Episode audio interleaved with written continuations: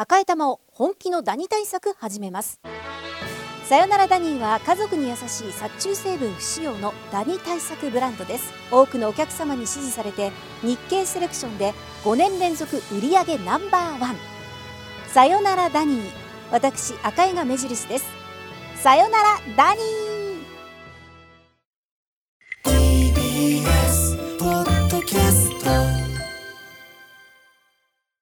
時刻は6時30分になりました。5月10日水曜日。TBS ラジオキーステーションにお送りしているアフターシックスジャンクション。パーソナリティの私ライムスター歌丸です。そして水曜パートナー TBS アナウンサーの日々真央子です。さてここからはカルチャー界の気になる人物動きを紹介します。カルチャートークのコーナーです。今夜のゲストは作家の柚木あさこさんです。いらっしゃいませ。よろしくお願いします。はいということで、えー、いつぶりでしたっけね。えー、っと去年か。去年に推薦図書でね11月。に来ていただいてるんですかね。はい、はい、えー、でもお早いペースでいろいろね刊行されているということで今回は最新刊タイミングでお呼びいたしました、えー、柚木あさこさんご紹介日比さんお願いします、はい、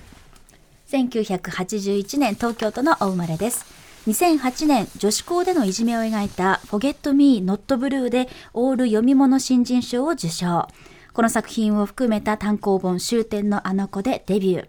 2015年ナイルパーチの女子会で第28回山本周五郎賞を受賞。ランチのアッコちゃんバターなどのほか2021年には母校である慶泉女学園を創設した河合道の生涯を中心に女性の民権運動に尽力した多くの女性たちを描いた大河小説ランタンを刊行。そして4月の19日です。新刊の小説オールノットが講談社より発売されました。はい、ということで今日はまああの後ほどたっぷりオールノットの話を伺いたいんですけど、はい、あのああの前回あの推薦図書月間ですねご出演いただいた時の、はい、私のペンは鳥の翼もあの買ってあの拝読しまして、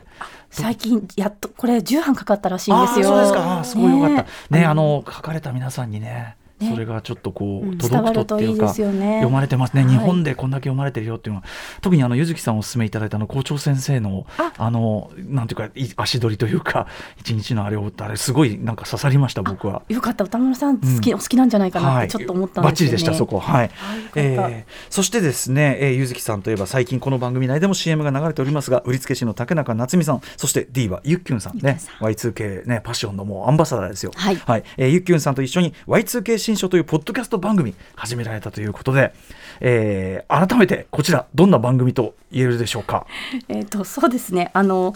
今 Y2K ブーム2000年代前後に流行ったカルチャーとかファッションが大変注目を集めているんですけど、はい、あの単にな竹中夏美さんは私と、の参考したぐらいかな、はい、でもう夜と触ると当時のカフェ飯が水菜でかさ増しされていたこととか、えー、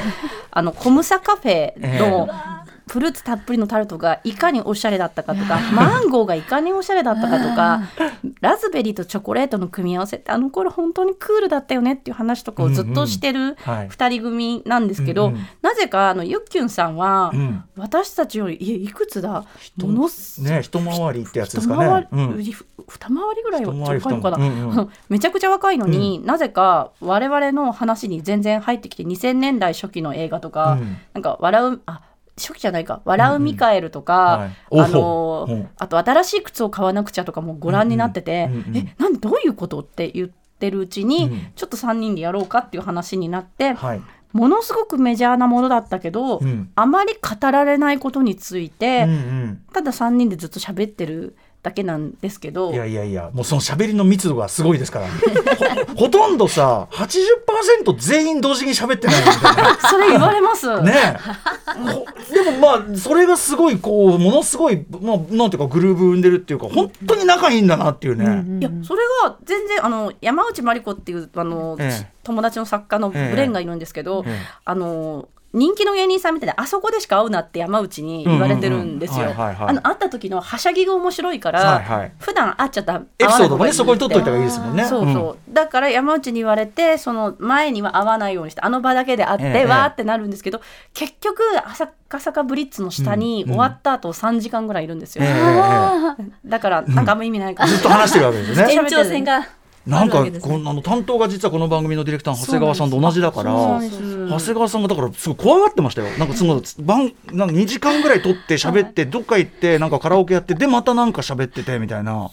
怖いっつってましたよなんか。どうしたらいいですかね。実は明日ゆっきゅんさんまあ今日あのね新曲というでリリース？はい。ライブライブコーナーゆっきゅんさんね。来ていただく来てくださるんです今日来てほしかったななんてやり取りをしてたらゆずきさんと私が揃うと大変なことになりますってメッセージをくださって。やっぱりね脱線に脱線が。ねでもあの歌丸さんも前から片瀬奈々さんの活動とかすごく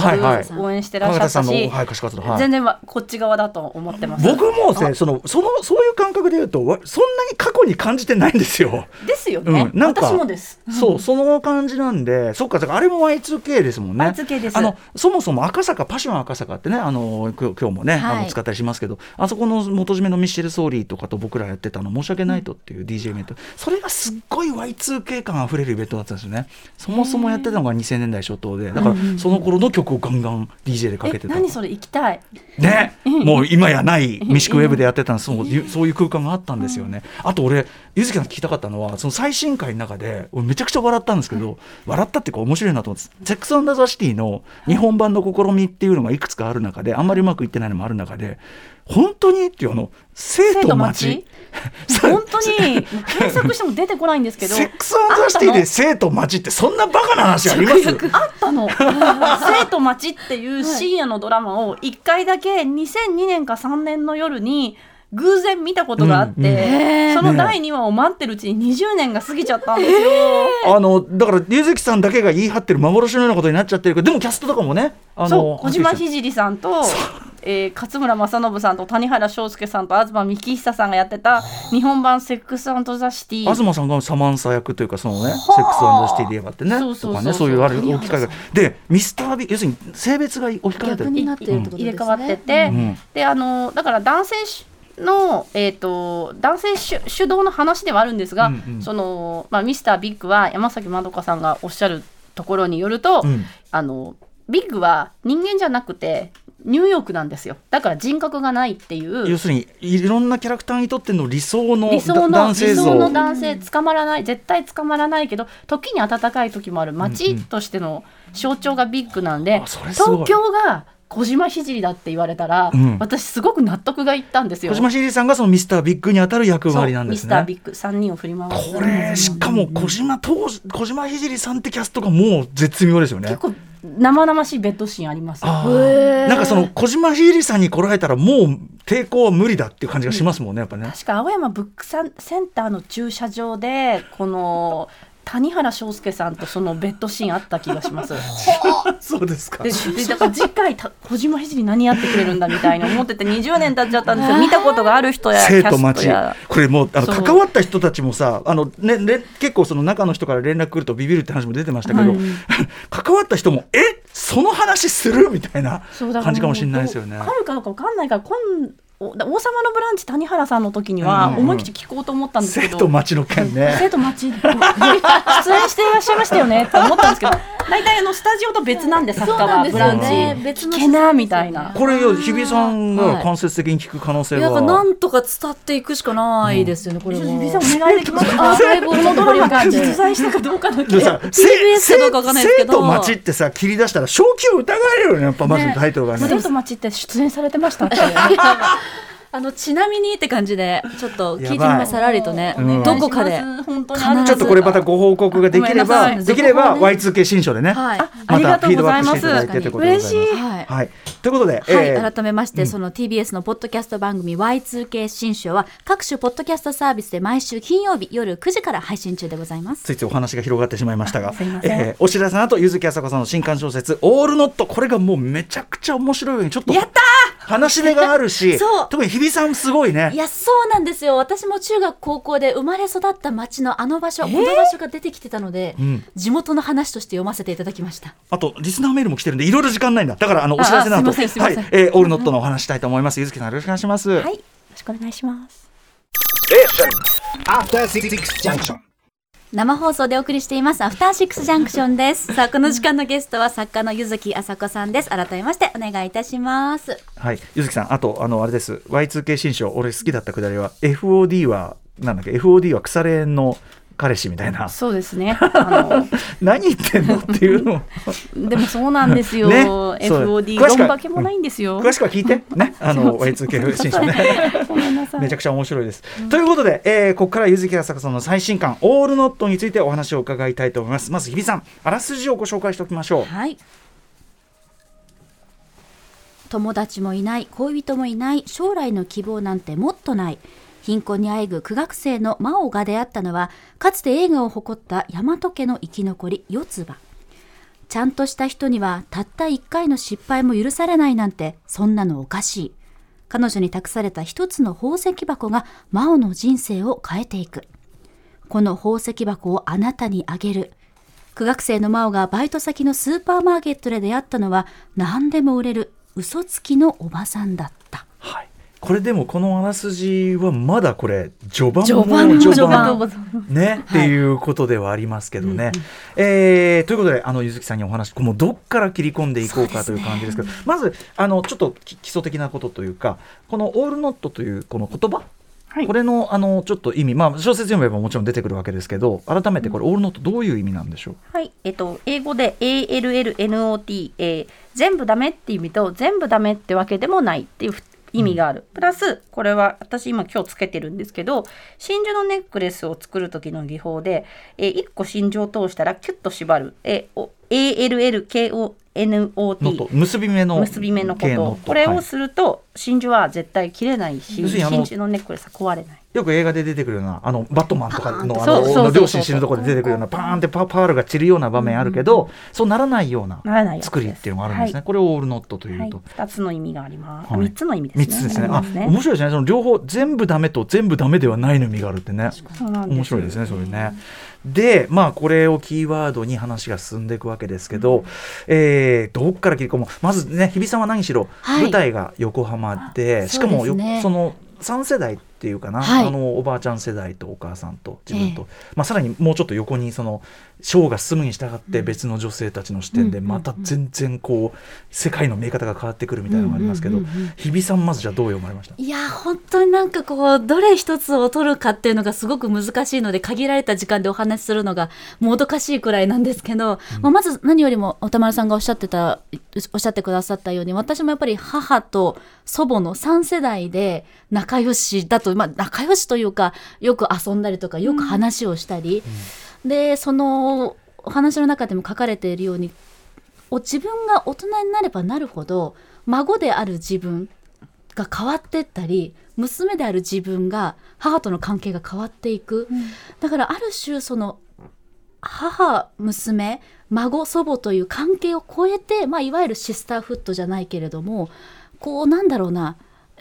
こう仲間になっていくっていうのが描かれていたのが、うん。あやっぱそうだよねっていうのがすごく嬉しかったしそこで喧嘩をしたりでもやっぱり一番苦しい時にはそばにいたりっていうこの姿があまりにこう私の中ではリアルだったので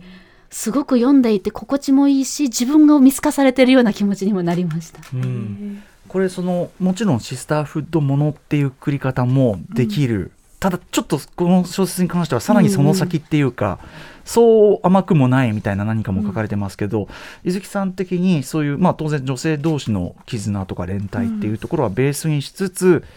っていうところは現れたわけですよね。そうですね。あの私すごく最近シスターフッドのドラマとか小説って本当に人気で、私もあの書き手のシスターフッドのか評価された書き手の方ってみんな知ってるし、はい。みんな頑張ってきたのも知ってて、うん。すごく市民権を得てきたのはすごいいいことだと思ってて、私がデビューした時やっぱりお女同士の友情みたいの書くのってすごい変わってたしもっと恋愛もの書けばいいのにって編集者に言われたこともあるぐらい割と変わってたしかも仲がいいみたいなのって結構変わってたんですよね。で市民権得てきてすごくいいんですけどいいと思うし、みんな熱い気持ちでいろんな気持ち書いてるんですけどただちょっとここであのーなんていうのかな。シスターフットのエンターテインメント明るくて楽しいエンターテインメントって、うん、現状を変えたくない人にとってはものすごく耳障りのいいコンテンツになってしまう可能性もあるんですよ。要はガス抜きになっちゃうガス抜き要は女の人たちが頑張って、えー、社会の困難を乗り越えていく話って、うん、私もそういうの全部好きだしみんな大好きなんですけど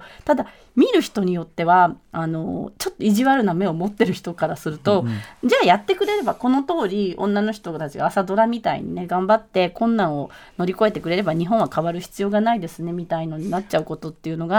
やっぱりあのランタンを書いた時にあの津田梅子とかの明治大正、うん、昭和の日本を切り開いてきた女性たちの奮闘私はすごく好意的というか、うん、いいものとして書いてしまって、それは全然後悔してないんですけど、いろんな大手のメディアの、えー、まあ、男性が多かったかなから感想からいやもう日本の問題ってシスターフットでみんな解決できますよねとか、うん、例えば性暴力ってシスターフットで解決できますよねみたいに言われることがあったんですけどそれっと違うんじゃね